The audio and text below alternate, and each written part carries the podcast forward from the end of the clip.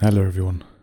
My name is Adam Oakley, and tonight's bedtime story is called Lionel the Lazy Lion. I hope you enjoy it. Lionel was a lazy lion, not because he didn't do things, but because he didn't worry. Lionel lived in a crazy world. The lions he was surrounded by lived and ate very well, but many of them were always worrying. Where will our next meal come from?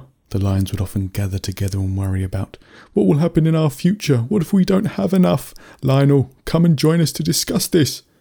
Lionel would lie on his back and do nothing.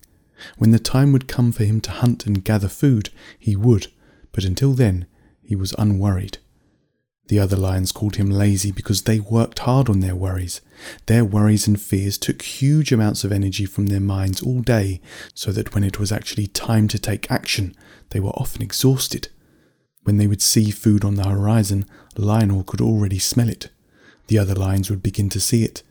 There is food over there that we must catch, they would say. Lionel, all of us were awake all night, worrying about what would happen today, if any food would come, and now we are too tired to run and hunt. You must do it for us. And Lionel would.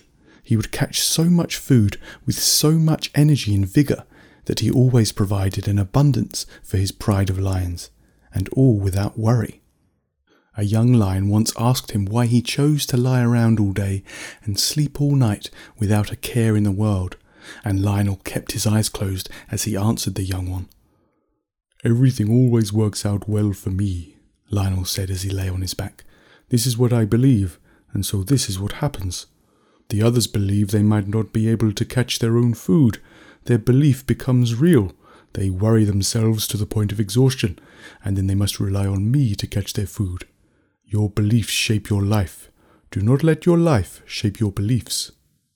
Lionel spent every day in a very calm state of bliss, and every night he would repeat to himself the words, All is well with me, all is well with me. I am safe, I am happy, all is well with me. Everything is working out, all is for my best, and now that night is falling, I will enjoy my rest and as time went by, more and more of the younger lions began to spend time with Lionel, and less time with the worrying crowd. Soon they were a pride of lions that was strong and calm and fierce when they needed to be, and none of them ever worried about anything. Every night they repeated Lionel's words to themselves until the words became their own. All is well with me, all is well with me. I am safe, I am happy, all is well with me. Everything is working out, all is for my best and now that night is falling, I will enjoy my rest. And that's the end of tonight's story. I hope you enjoyed it. This story will be in a book soon, and if you'd like to see any of my books now available, click the link in the description or go to adamoakleybooks.com. Now, if it's time for you to go to bed, then have a wonderful sleep. Good night.